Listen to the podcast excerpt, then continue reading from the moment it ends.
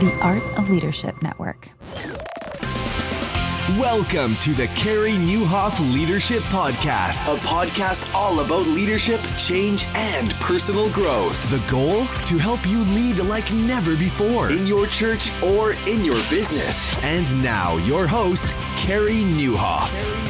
Well, hey, everybody, and welcome to episode 499 of the podcast. It's Carey here, and I hope our time together today helps you thrive in life and leadership. Very excited to have Daniel Pink back on the podcast today. Uh, we are going to talk about regrets, and I don't know if they have any regrets, but uh, wow, it's fascinating. We also get into his writing habits uh, how he was a speechwriter for Vice President Al Gore, and why people seem to be floundering with negative emotions. I touch on this in a number of interviews lately. It's just something I keep seeing. Uh, Dan is just a great thinker. And uh, well, we'll tell you more about him in a minute. Also, for those of you who are regular listeners of the podcast, this is the final week with the old format. Now, it's the same show we're just changing up the music. You know that helping you lead like never before? Yeah, this is the last episode we're going to use it. I thought 499 episodes into it, by the time we hit episode 500, we'll have some new music with the show. So that starts on the next episode. I know we're going to divide the audience now between people who liked it the old way, people who like the new way, but you're going to find out in episode 500. I'm actually excited for the change. This episode is brought to you by the Art of Leadership Academy and by Pro Media Fire. You can go to the preachingworkshop.com. For those of you who are preachers, I've got a free preaching workshop coming up where you'll learn to preach more relevant, engaging, and memorable sermons. It's free. Go to preachingworkshop.com to register for free today. And by Pro Media Fire, you can submit your application for their growth program by going to promediafire.com slash growth. Daniel H. Pink's books have helped readers and organizations around the world rethink how they live and operate. He is the author of the New York Times bestsellers A Whole New Mind, Drive to Sell is Human, and When. His books have sold millions of copies and have been translated into 42 languages. They've won multiple awards, and he lives in Washington, D.C. I think you'll love our conversation today. Hey, uh, pastors, if you are preaching regularly or semi regularly, I am hosting a free preaching workshop that will help you preach more engaging, relevant, and memorable sermons. This one's free. It's part of what I'm doing in the Art of Leadership Academy. It's a free preaching workshop. It's just one hour on two days, June 20th and June 21st. It's live and it covers a few of the tried and true strategies for preaching better sermons. On one of the days, I'm going to show you how to craft a clear and compelling bottom line that your audience will remember for weeks, if not for years. I've had people using this formula come back to me a decade later and go, "Remember when you said, well, what what do you need to do to get people to remember what you said for a decade?" I'll show you exactly how to do it. And then for those of you who use notes when you speak, I want to show you in the second day how to deliver a talk without using notes. And there's a lot more. So you could learn this the hard way, or you could jump onto the free preaching workshop.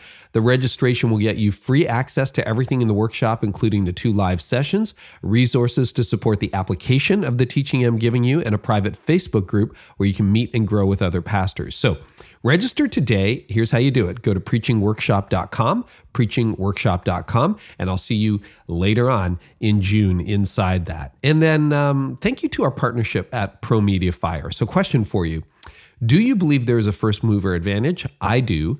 Well, early adopters are always a step ahead. People ask me all the time, it's like, Carey, how did you get 20, almost 22 and a half million downloads on the podcast? It's like, well, I started a few years ago, right? So early adopters are always a step ahead, and that's why you want to be aware of hybrid tech for online outreach. Now, ProMedia Fire is working on hybrid tech with one goal for you creating growth on autopilot. This hybrid technology for online growth does a few things. First, it increases your online engagement. Second, it actually saves you and your team time and money. And third, it provides you with a steady stream of online and in person visitors. So, plain and simple, it's powered by the strategy of humans, but faster in driving growth than just hiring a physical team member. The new hybrid technology is available through the Growth Program. It's an invite only cohort. ProMedia Fire is opening up a cohort for larger organizations in addition to small and mid-size. So, small and large organizations are welcome to apply. Submit your application for the growth program today at promediafire.com/growth. That's promediafire.com/growth. And now, my conversation about regrets, and so much more with Dan Pink. Dan, welcome back to the podcast. It's great to have you. Carey, thanks for having me back. So I'd love to start here. Um, we were just chatting very briefly. You said writing doesn't get any easier, launching books doesn't get any easier. This is your seventh book. What are your writing habits and how have they changed over the years?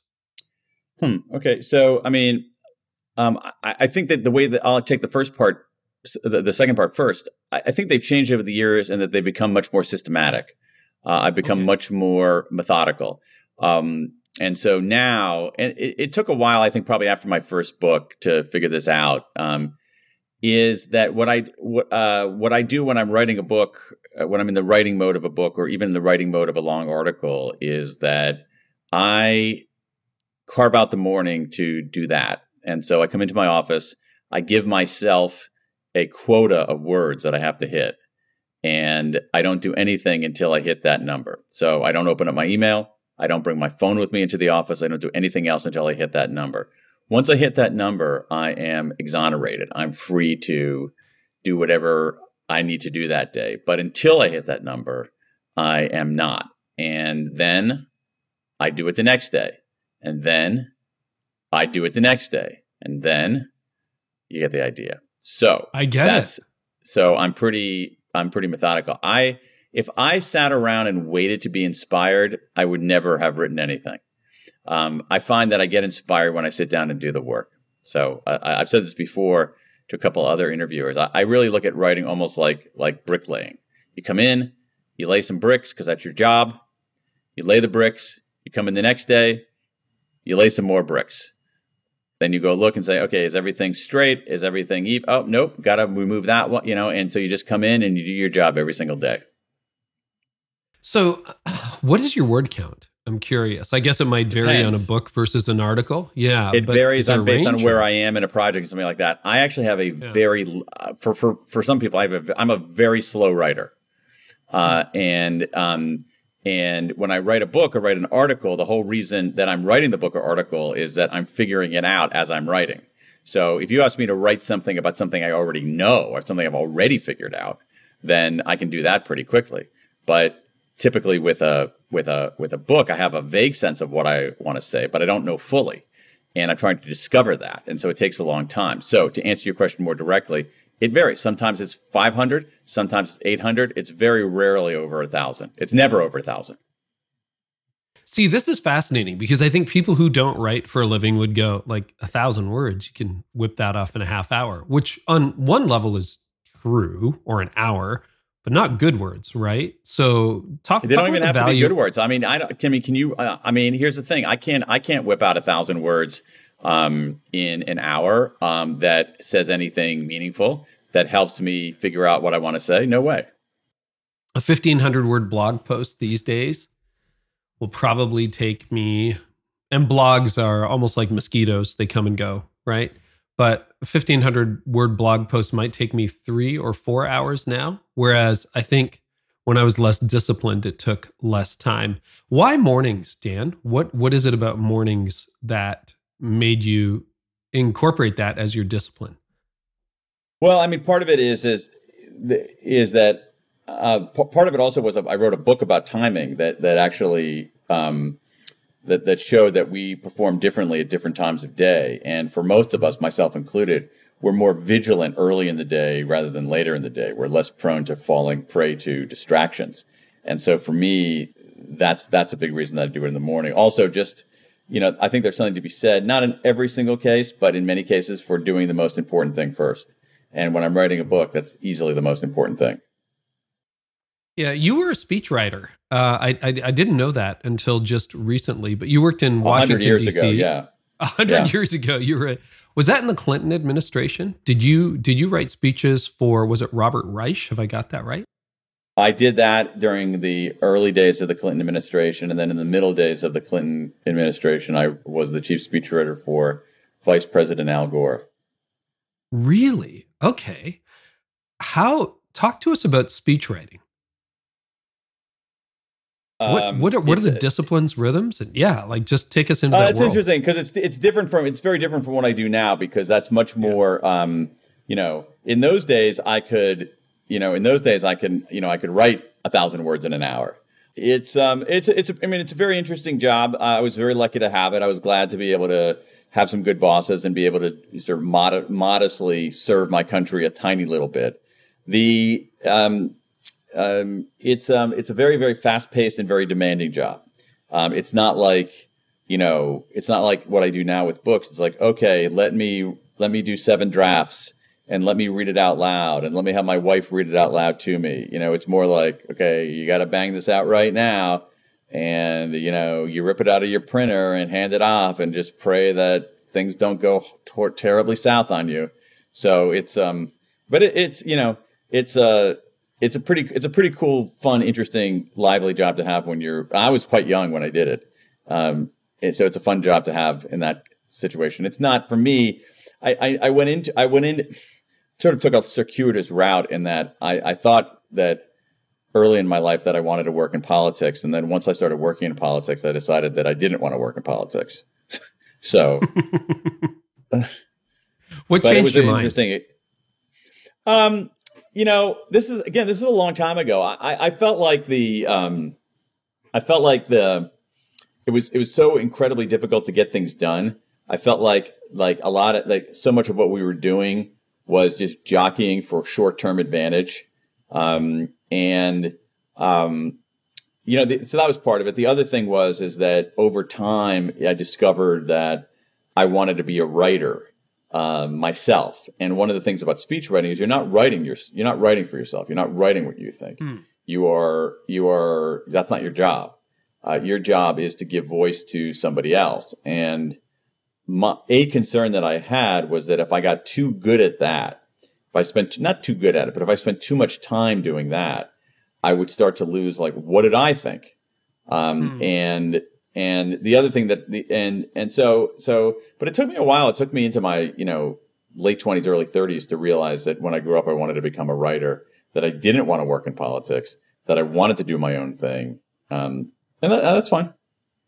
Yeah, it's funny, you know, you would almost think that it was speech writing for the vice president of the United States that might require 400 words a day, and yet you're banging out a oh, thousand oh, words in an hour. Yeah, like like you you would think, okay, this is the vice president of the United States. We have to take weeks to formulate this message. And how yeah, you, old were you? Yeah.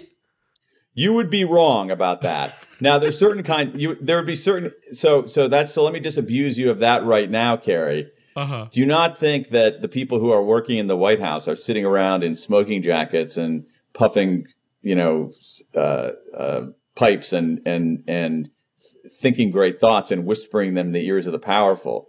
Uh, it is much more akin to a um, an emergency room where you're mm. just stitching up bodies and hoping they don't die on your watch. Wow. That's that's that's more of the that's more of the atmosphere. Yeah, and you were young. How old were you when you were writing speeches? Because this is something I've seen. There's a lot of young, like a lot of the um, people around powerful politicians in Washington and Ottawa are extremely young. How how young were you? Um, I, I mean, I started doing this stuff in my twenties. Yeah, you know, yeah. Um, I was in my early thirties when I worked for the vice president. And and why do you think so many young people end up there? Like that? That's because I, I, uh, mean, because because yeah. it's because, because they're incredibly demanding jobs. You have to work all the time. Mm. Um, and if you, you know, and someone at someone my age or, or, or when I was younger and I had kids, I didn't want to work all the time on that kind of thing. I mean, you're, you're, you're working all the time. You have to have a hundred percent commitment. I, I think that's perfectly fine. I'm not complaining about that. I think that's completely legitimate. You have to be all in. You have to want to work all the time and be willing to work all the time and be willing to work demanding, grueling hours for very low pay and that's a perfect recipe for people who are who are young. Um, one, you know, another, you know, I ended up getting out when, you know, around the time that my wife and I had our first kid. I realized pretty quickly that being a parent and having that kind of demanding job wasn't sustainable for the kind of life that we wanted to live. Hmm. Another thing that uh, has got me interested, I asked Susan Cain about this recently, but you, Susan, and Adam Grant and Malcolm Gladwell have formed the next big idea club, which is great. And it, it, really came on my radar more recently when you nominated At Your Best, the group nominated At Your Best as one of the books to watch in the fall, which was a huge honor. And um, I'm curious, you know, you have some pretty esteemed colleagues in that group, all, all of whom are very different. What are you learning from other writers like Adam, Malcolm, and Susan? Um, I'm curious what your take is on that. Oh, I learned so much. I learned how they approach their work. Uh, but this is true not only of those three who are terrific um, writers and, and first rate human beings, all three of them. I mean, they're just love. All three are just lovely, wonderful human beings beyond being talented writers. Um, so you know, so so I learned from them on on just how to be a good person. Um, I think that you know they they have they have very they have somewhat different approaches and for me, it's like you know uh, when I read like I read Susan's recent book and I found it really compelling and really interesting, and I learned something from that. Uh, I think that what Malcolm is doing um, in audio is fascinating, and I've learned a lot about that, about storytelling in different forms, and about being a little bit agnostic, uh, being more agnostic at least about what medium you convey things in. Uh, I'm in awe of Adam's ability to crank stuff out. The guy is just incredibly productive. Yeah. Uh, the, the amount of stuff that he produces is just breathtaking. Um, and so, so, you know, all kinds of stuff, but it's not only that. I mean, I, I learn from every writer I read. I learn from you. I learned from, I learned from everybody whose, whose book I, whose book I read. I think that, you know, and I think that that's a healthy way to approach it. Um, not only as a writer, but just as a, as a, as a human being. I, I don't think that anybody should take any of my books and say, oh, I have figured out the plan. This is the gospel.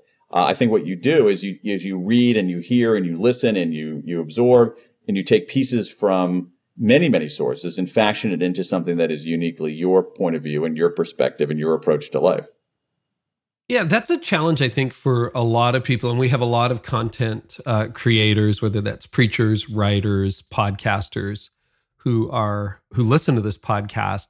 And I think that's always one of the challenges I've found for myself as a communicator. Sometimes if I over listen to or over read a certain person, I end up almost becoming a mimic. You know, interesting. How do yeah, you guard? Yeah. yeah. How do you figure that out? What is your filter for like, hey, I can learn from Malcolm Gladwell, but this is what Dan does. Like, uh, what what what does that filter? I mean, like I, I think that I, it's a great question. It's it's interesting. I you know I think that when there when you're when when when one is starting out as a writer, there is room for mimicry.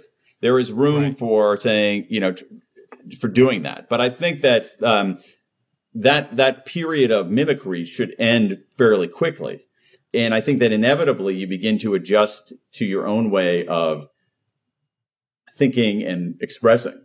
Um, and you, and so, so I, think that the, the, the way to avoid that comes from, I guess, from two ways. One is just pure experience, but the other one is reading widely.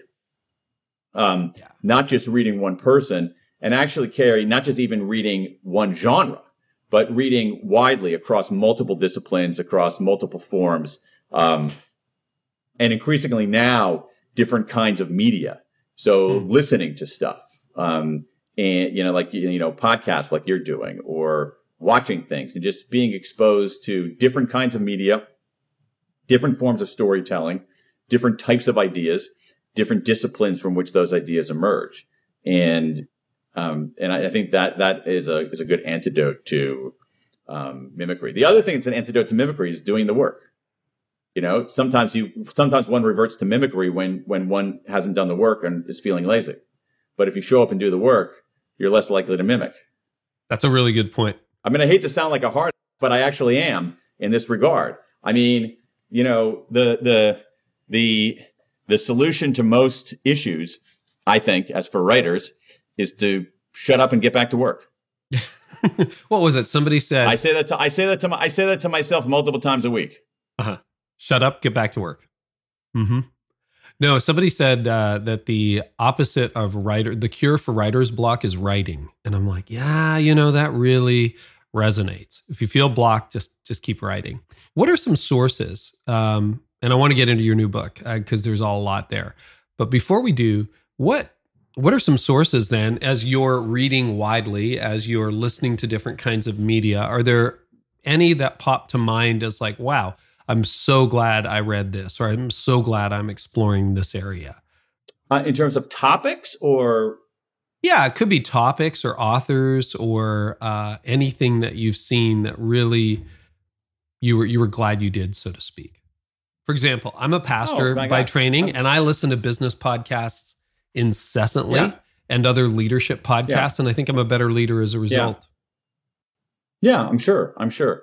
Um, I tend to listen to and read a fair amount of science, ah. uh, both uh, you know, um, not so much in the realm of like um, uh, physics and, and astronomy, but very much in the realm of of certainly um, social science, uh, you know, social psychology, economics, linguistics, but also biological sciences. So I find that I read a fair amount of science just because I'm, you know, I'm sort of looking for first principles. I'm looking for what's going on underneath underneath the hood.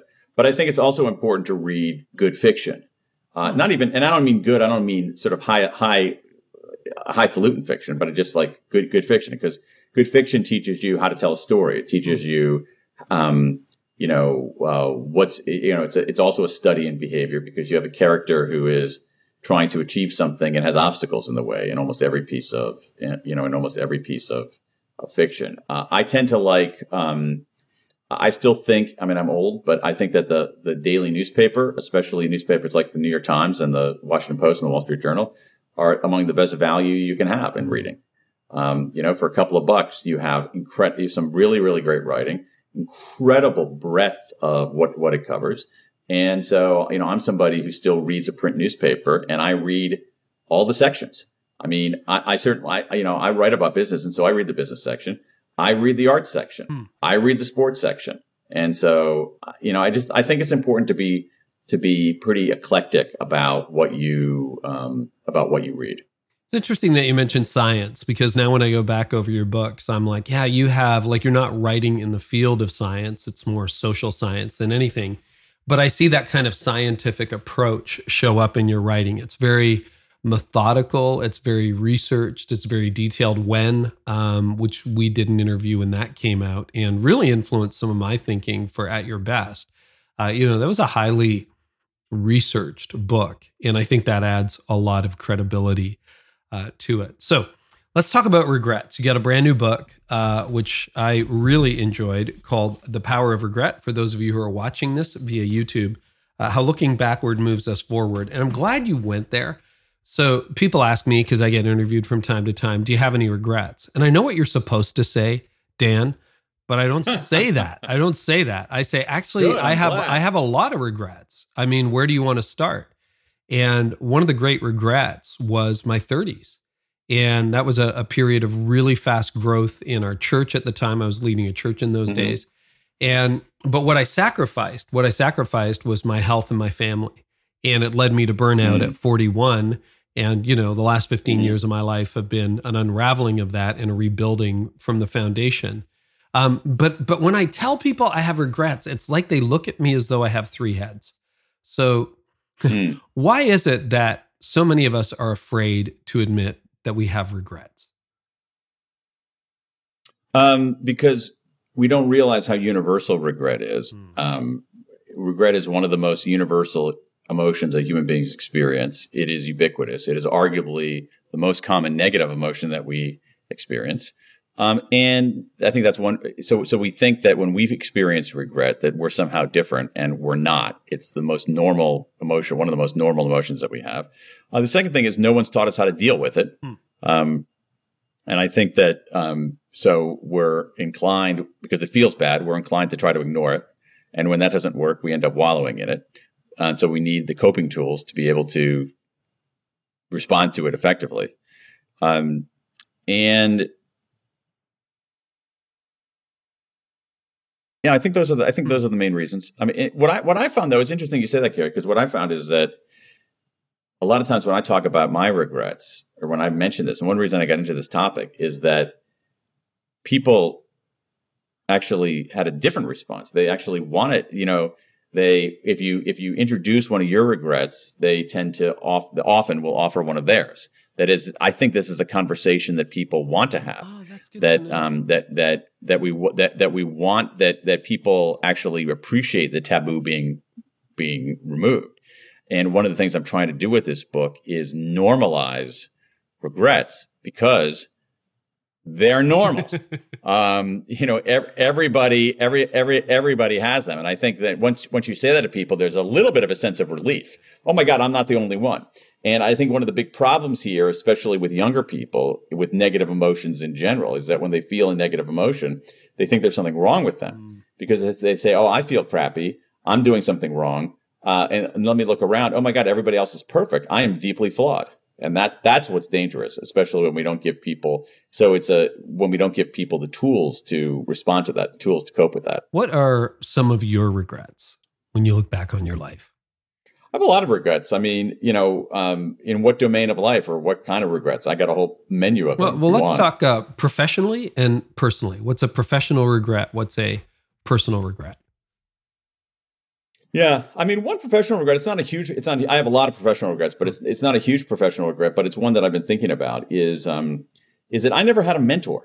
Oh. Um, and I kind of regret that now. Um, and what, what's weird is that it's it's a the reasons are a mix. Part of it is is that like I sort of never knew that that was a thing. Mm.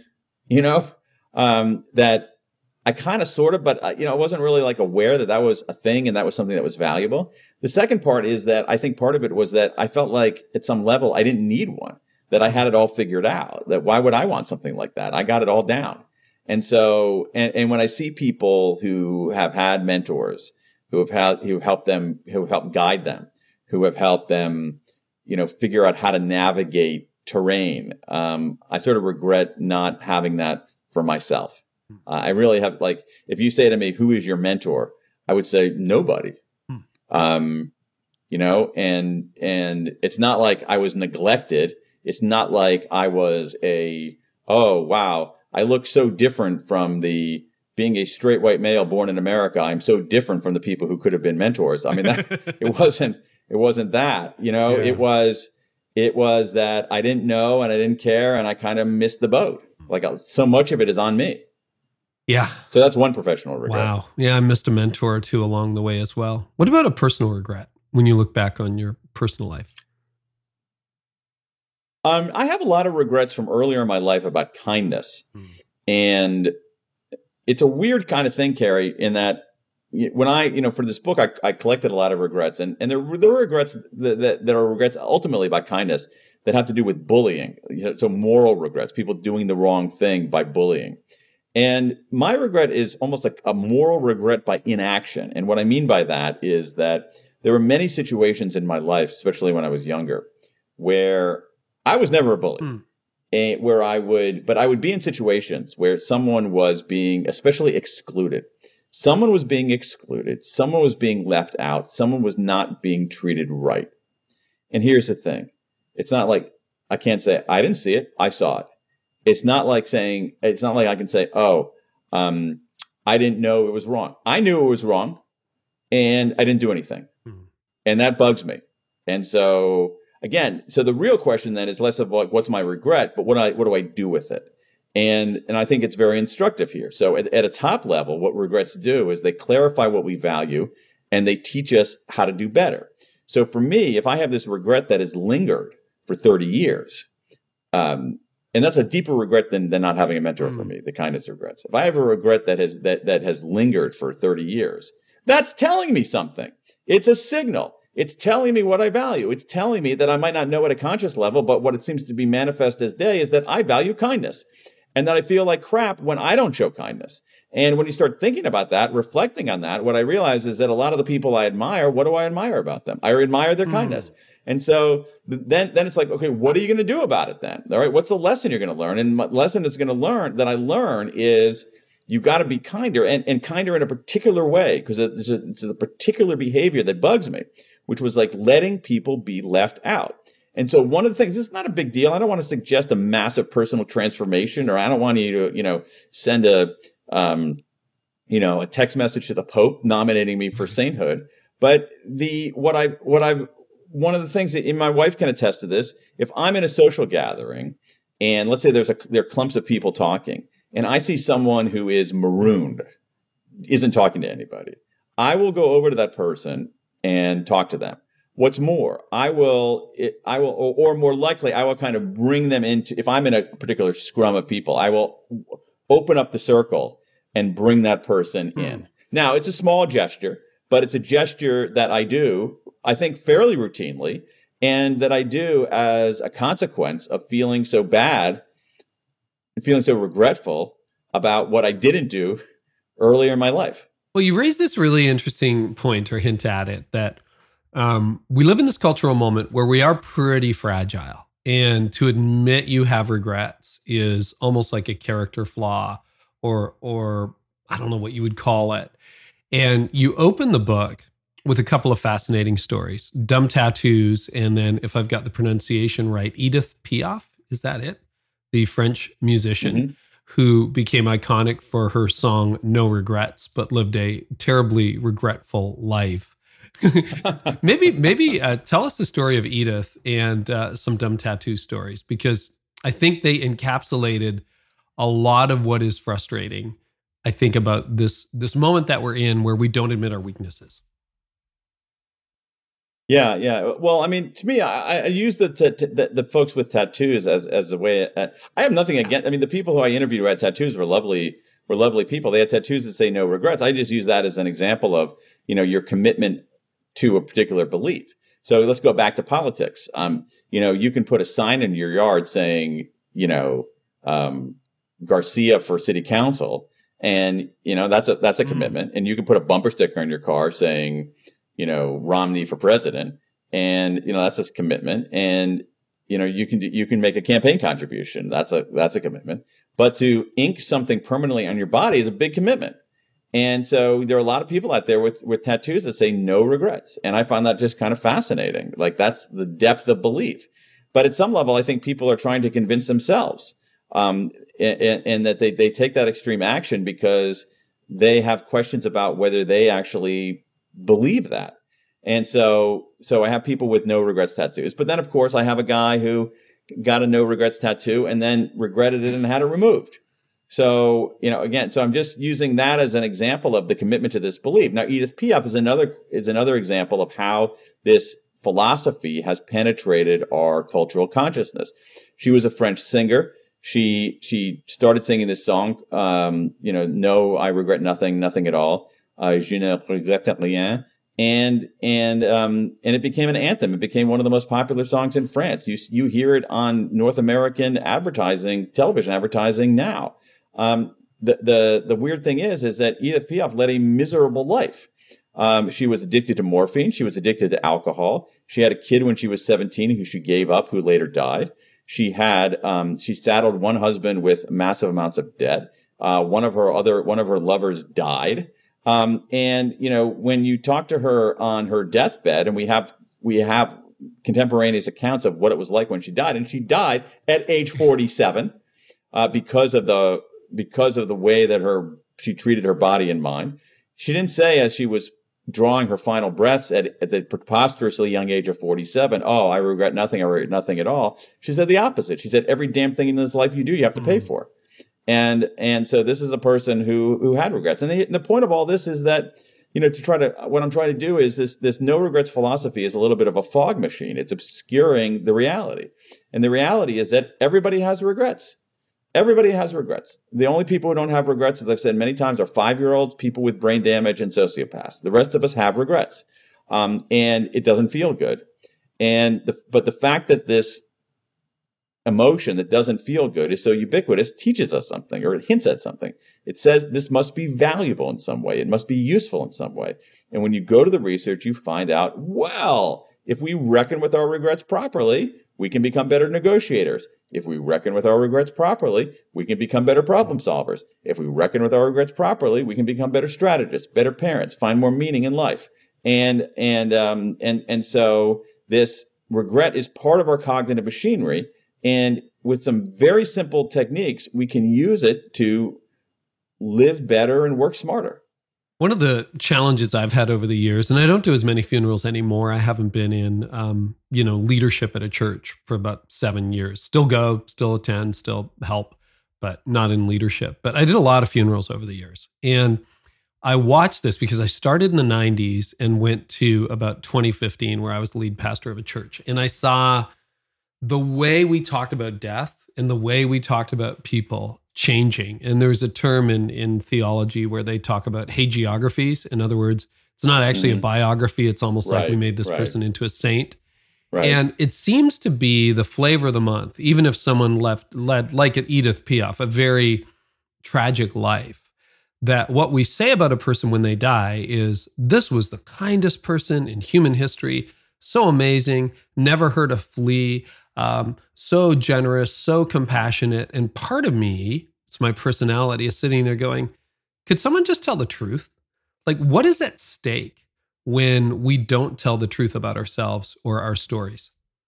Um, well, I mean, when we don't tell the when we don't tell the truth about ourselves, we're missing the opportunity to develop into our best selves and contribute at our highest level. That's the most important thing.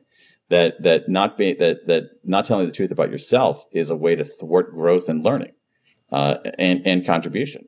That that most serious learning, most serious growth, and a huge amount of of your ability to contribute and to achieve and to contribute to the world hinges on at least a modicum of self awareness.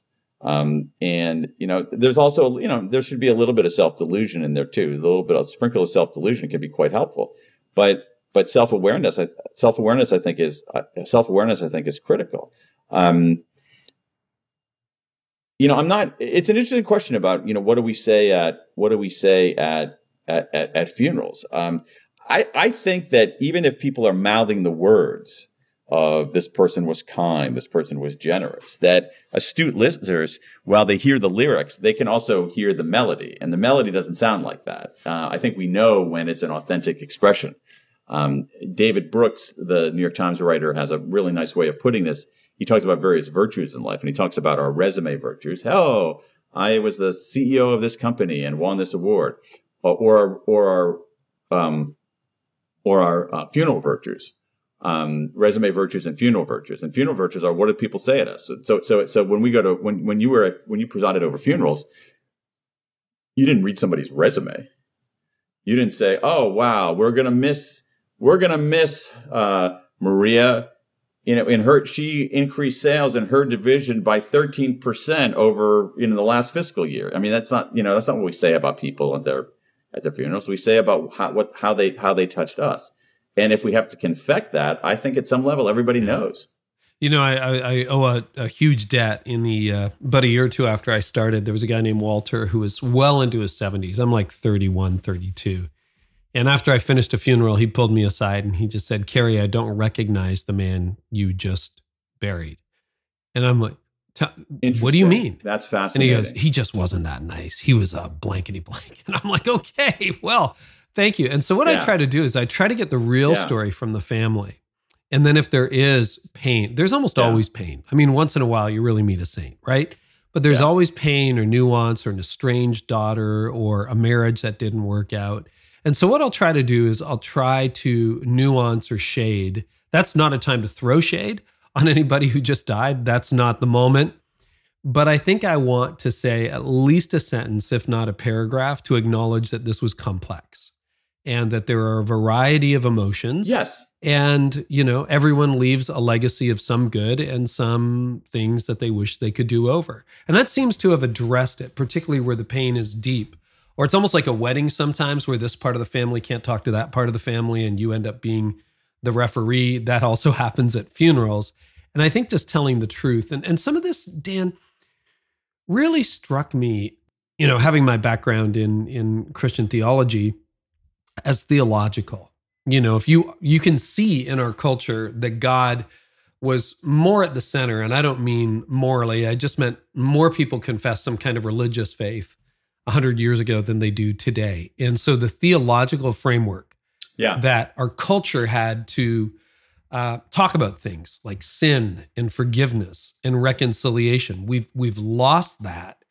And I wonder if you know this ambiguity we have around regrets feeling them but not being able to articulate them is somehow bordering on a theological crisis with the vacuum that was left as the church kind of sometimes self inflicted wounds, uh, rode off into the sunset uh, from a lot of mainstream culture.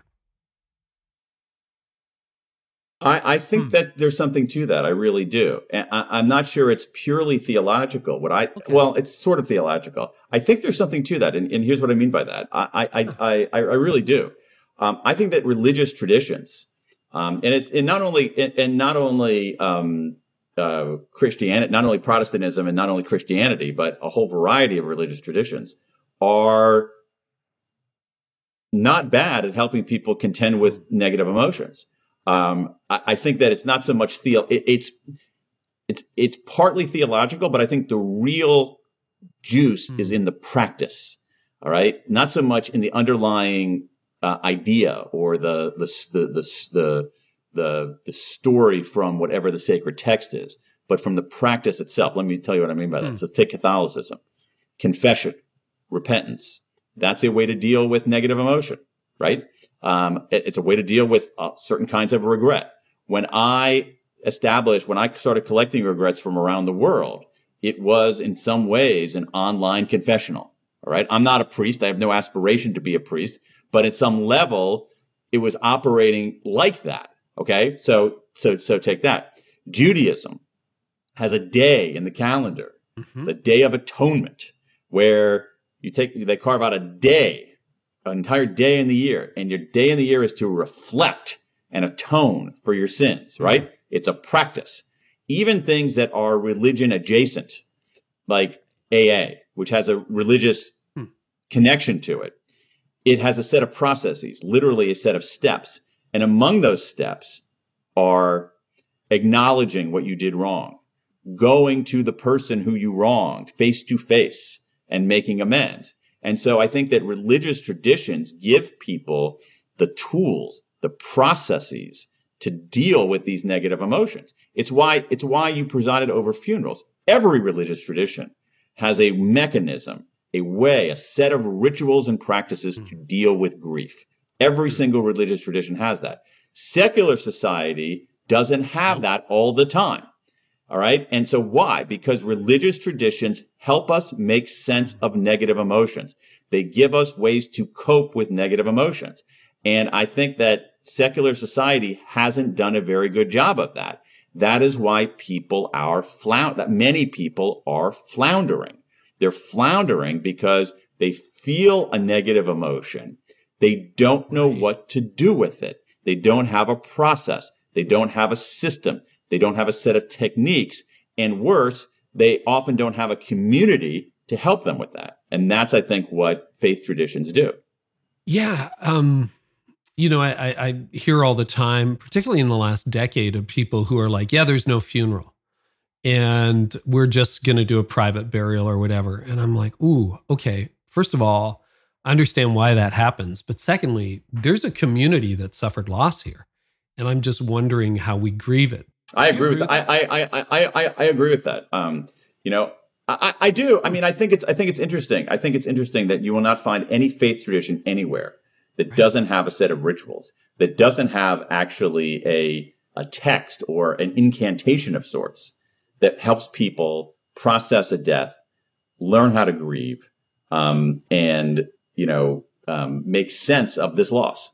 That ashes to ashes, dust to dust line that I've used, uh, nobody wrote, I don't know who wrote that. It's been around for centuries.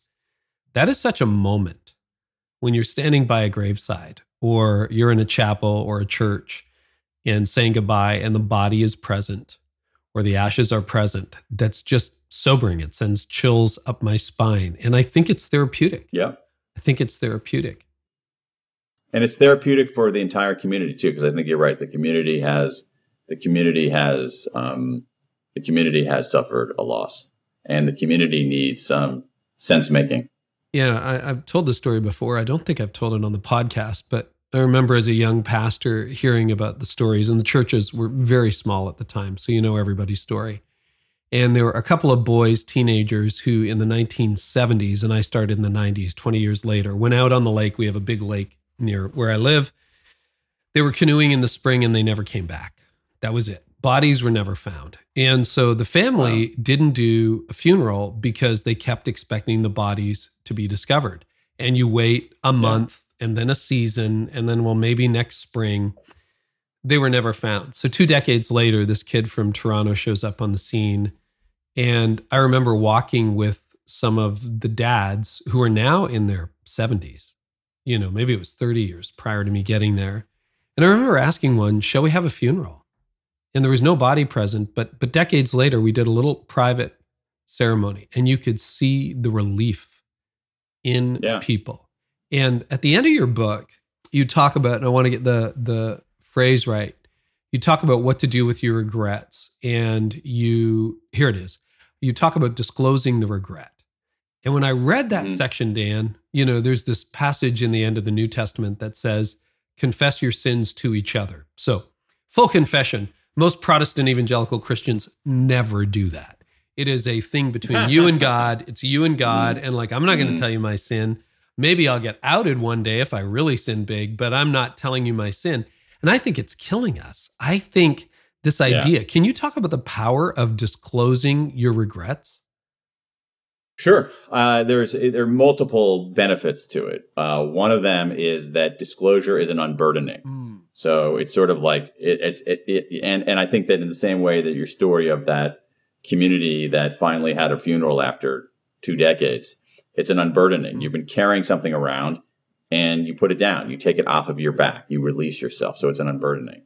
The second thing that that that disclosure itself does is that it builds affinity.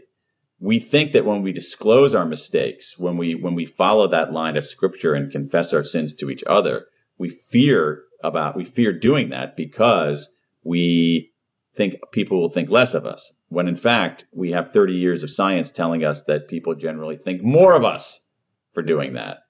So um, so that that that incantation is actually you know that incantation toward the end of the new testament is actually verified by a lot of recent science hmm. now um, so that so that's something that disclosure does. Now, the other thing that I think is even more important is this: that emotions, by their very nature, are abstract. They're blobby. They're amorphous. That's what makes positive emotions feel good. It's what makes negative emotions feel bad. So when we talk about our negative emotions, when we write about our negative emotions, particularly our most common negative emotion of regret, what do we do? we convert that blobby sensation into concrete words. Some, those concrete words are less fearsome. So we defang that regret and that, and the fact that it's concrete, I'm mixing metaphors here. I know the fact that it's concrete allows us to begin making sense of it. And so that's an incredibly important part in draw in, in drawing lessons from our regret. We have to disclose it convert it from abstract to concrete and make sense of it. How did you what was the inductive process of figuring out because this was this was a new thought to me. I hadn't thought about oh disclosing your regrets. But as soon as I read it, first of all, I got the theological connection and secondly, I'm like, wow, that just makes so much sense for all the reasons that you say. How did you arrive at that well, I mean, I looked at the research, but I think my my hunch came from the fact that you know in this World Regret Survey, I collected, we now have over 20,000 regrets from people all over the world, uh, 20,000 regrets from people in, in 109 countries. And so, how did I do that? I, I, I, had one mention in my newsletter and two tweets, and all of a sudden I had thousands and thousands of regrets. That suggests that people want to talk about it. That suggests that people do want to confess to other people. And what people were confessing, nobody was confessing murder. They were confessing, "Ah, oh, I really wish I had called my friend before, but then unfortunately she passed away. Ah, oh, I really regret that I stayed in this lackluster job instead of going out on my own. I really regret that I never asked that guy out on a date 20 years ago because I really, I really liked him, and I wonder if my life could have been different. I really regret not saving money and being too, you know, not being frugal. Um, that's what that's what they were saying because I think people want to talk about that. And so so so so you start thinking about why so many people want to disclose, and you start looking at the research on disclosure, and it makes perfect sense. I want to go to the World Regret Survey, but one more question on the research because what you said, I, I think. uh, again, a lot of communicators listening to this, people who talk publicly. And there is, at least in me, still a fear, even though my head knows this is not true. There is a fear or a worry in me that if I disclose too much and talk about my weaknesses too much, exactly what you hinted at would happen. People would think less of me. But the research says just the opposite. Can you talk us through that research? You can go too far. There's there's no okay. question. There, I, okay, just to be fair, Carey, there's no question. You can go too far. You don't want to hear a laundry list of everything that I've done wrong in my life. Uh uh uh uh uh. Yeah. But I think that if I, again, this is going back to what institutions like religion or Alcoholics Anonymous do. They give us a process. They give us a set of steps, right? They give us a ritual. And, and, and those things are powerful. So, you know, so if you're going up in front of people, don't tell them every bad thing that you did. My God, no, no one wants to hear that. But you can build affinity and gain credibility if you say something like, let me, let's say you're leading a team of people. Let me tell you about one regret that I have. You're honest about that. Let me tell you what lesson I learned from it. And let me tell you what I'm going to do about it. That's good leadership. Yep. And that the science is people's respect for you goes up, not down, as opposed to, hey, I'm the guy who doesn't make mistakes. I'm bulletproof, right? Which is still a genre of leadership. Okay, well, let's talk about the World Regret survey. So you've hinted at how it got started, but you poured through, I think I've heard you say every single one of those regrets. And the first 15,000 at least, yeah. First 15,000. So a little bit of homework after launch season is done, but that's unbelievable. Uh, tell us about more about what you learned about people's regrets. Well, um, you know, what I learned in reading through these regrets is that if we're trying to figure out what people regret, what matters less are the domains of life in which the regret occurs. This is a career regret. This is a financial regret. This is an education regret. This is a romance regret. And something deeper underlying. And what I found is that around the world, people seem to always have the same four regrets. They came up everywhere. Um, and we've talked about a few of them. But, um, you know, these four regrets were the ones that were coming up over and over and over and over and over again. Yeah, you had four core regrets and you divided them differently than other surveys. So you had done the research that Gallup and other organizations had done. And yeah, mm-hmm. they do hit certain categories, but can you walk us through those four core regrets? Sure. Foundation regrets are if only I'd done the work. These are regrets about people who make small decisions early that have bad consequences later. I spent too much and saved too little. I didn't take care of my health. Boldness regrets. Uh, if only I'd taken the chance. These are people who regret not traveling, not starting a business, not asking somebody out on a date. A lot of those. Um, moral regrets. If only I'd done the right mm-hmm. thing. People, we talked a little bit about this. People who regret bullying and cheating. And then finally, connection regrets. If only I'd reached out. These are regrets about relationships, relationships that that that were intact or should have been intact, uh, that that come apart, usually in slow, drifting ways. Somebody wants to reach out. They say, "Oh, it's going to be really awkward if I reach out, and the other side's not going to care. So they don't reach out, and it gets even worse. And so, you know, over and over, it's so, you know, the, the four regrets are if only I'd done the work, if only I'd taken the chance, if only I'd done the right thing, and if only I'd reached out. Yeah, you the, the stories are pretty powerful in the book. The one that and and you can read the pain even in a paragraph when you when you looked at that whether it was cheating on a spouse or a partner or whether it was um, i wish i'd studied harder because i really don't like my life or i'm in a financial mess right now. If only i had paid attention. If mm-hmm. only i had stopped spending earlier. Um, yeah what are some of the stories that really moved your heart as you read? Well i mean there's so many of them i mean most of them so you know i have a woman who had a friend who childhood friend and this childhood, you know, they, they grew up together. They were, they were, they were really good buddies. Um, they go off to university. They grow apart a little bit, but not so much that they're, you know, they're invited to each other's weddings and their families stay in touch. Uh, this one woman, Amy, she finds out her friend has pretty severe form of cancer. And she says, Oh, I need to reach out, but it's going to be really awkward because she's going to think I'm reaching out only because she's sick. So she waits and she says, okay, I really should reach out. And she says, Oh no, it's going to be really awkward. Um, besides, she's not going to care anyway. And um, and eventually, she does reach out, and when she calls, she finds out that her her friend had died that morning.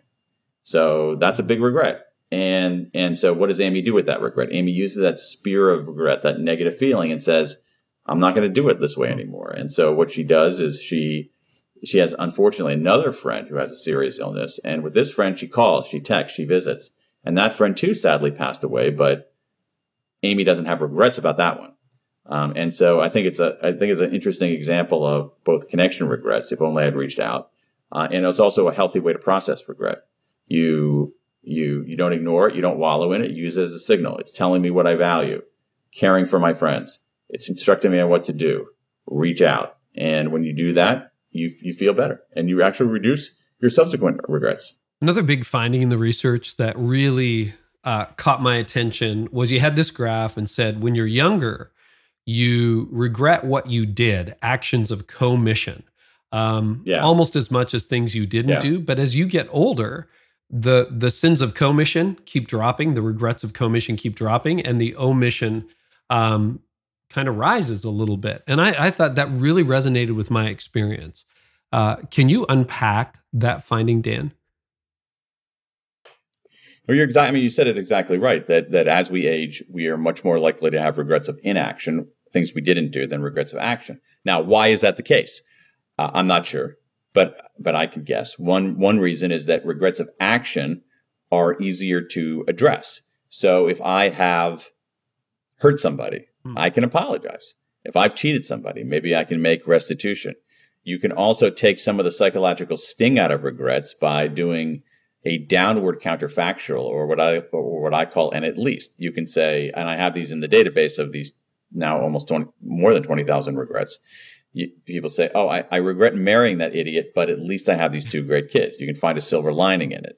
Um, with with inaction regrets, it's harder to find a silver lining, and it's harder to you can't undo something that hasn't been done. so so they linger they linger. What's more is that the two biggest categories of regret, boldness regrets, if only I'd taken the chance, and connection regrets, if only I'd reached out, those are almost all, not always, but but heavily, heavily regrets mm-hmm. of inaction. Um, and so that's what really sticks with us, what what we didn't do.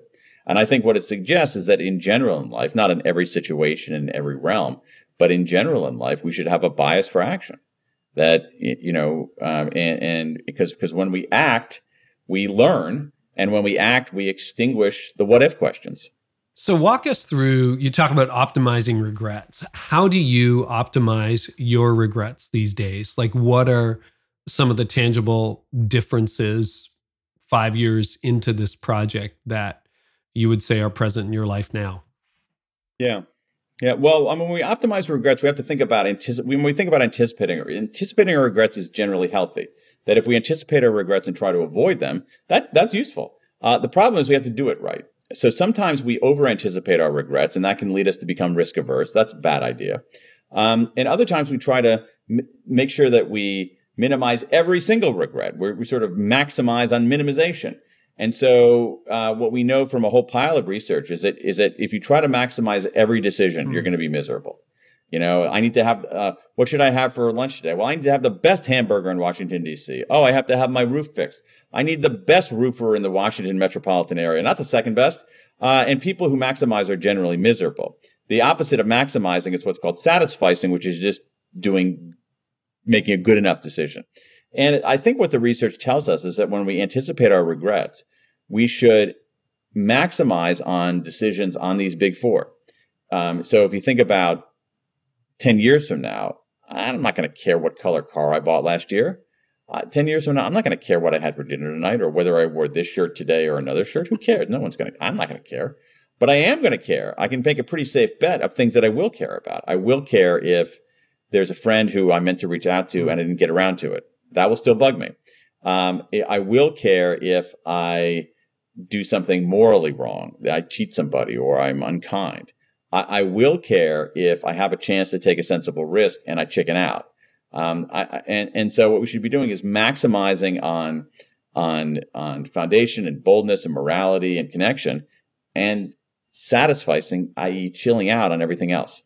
Hmm. I have this little mantra I developed in the last decade. It's when I'm stuck, it's like five years from now, what will I wish I had done? And I find that tremendously clarifying. Dan, anything else on regret for leaders that you want to share before we wrap up today? I mean, I think that the best thing that leaders can do is uh, what we were talking. We were hinting at this earlier. You know, one of the, I think one of the best things leaders can do is this week have a conversation about regret, and you initiated it. You initiate it. So tell somebody about one of your regrets, but don't just leave it there. Tell somebody about one of your regrets. Tell them what you learned from it, and tell them what you're going to do about it. And I think that that could that could create a cascade of people norm, you know normalizing this utterly normal regret and using it as an engine for getting better. Hmm. that's really good advice you know thinking about um, regretting my 30s and the impact that my workaholism had on my kids. I feel like i've spent my 50s trying to redeem that and some of my 40s as well. And the good news is i have a great relationship a deepening relationship with my now adult children that I think we we all treasure, which is which is good. Dan is really really powerful. Thank you so much. The book is called The Power of Regret: How Looking Backward Moves Us Forward. And I would love for you if you if you would just to share where people can connect with you online these days on social or web. You can go to danpink.com, D A N P I N K.com. Um, all kinds of stuff there. Information about the books, a lot of free resources, videos, um, unicorn rides, free popcorn, everything you would want. Dan, thank you so much. Pleasure. Thanks for having me, Carey. Well, I'm glad we had this conversation. I do have regrets, and I think I'll probably end up with a few more. You know, I, I, mean, I mean, this idea like, oh, I never make mistakes. You know, there's no regrets. I just, I just don't buy that. So, anyway, if you want more from the conversation and uh, you want to see more of what we talked about or get a transcript of what we talked about, we've got those at the show notes. You can go to careynieuwhof.com slash episode 499. And uh, well, coming up, we've got, well, a few episodes I'm very excited about. We've got Tripp Crosby, Thom Rainer, Karen Gordon, Seth Godin is coming back to the podcast, Jeff Henderson, Stephen M. R. Covey, Jackie Hill Perry.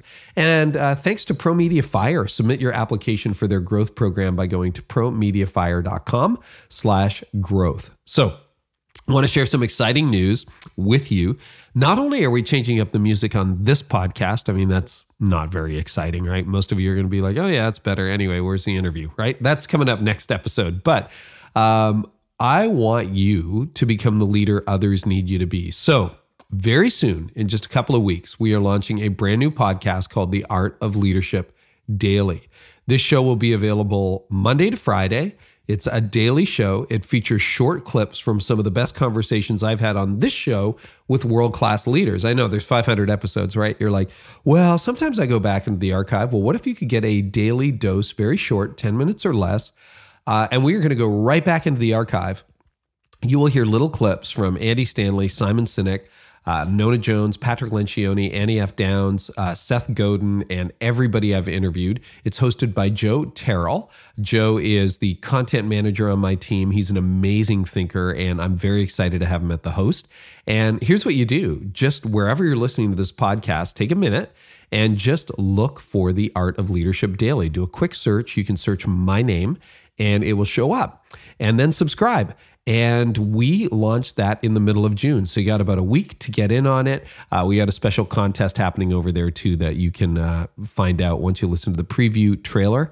And I'm very excited to bring that to you. But that's a way of repackaging some of what we've done on this show in daily bites that will help you become the leader other people need you to be. And we're talking about your family, we're talking about your team, talking about your church, talking about your business, all of those things, but uh, a little daily bite from world class leaders with me and Joe Terrell. Anyway, that is the Art of Leadership Daily with your host, Joe Terrell, and me. And uh, you can find that anywhere you get your podcast. Thank you so much for listening today. And I hope our time together today has helped you thrive in life and leadership. You've been listening to the Carey Nieuwhof Leadership Podcast. Join us next time for more insights on leadership, change, and personal growth to help you lead like never before.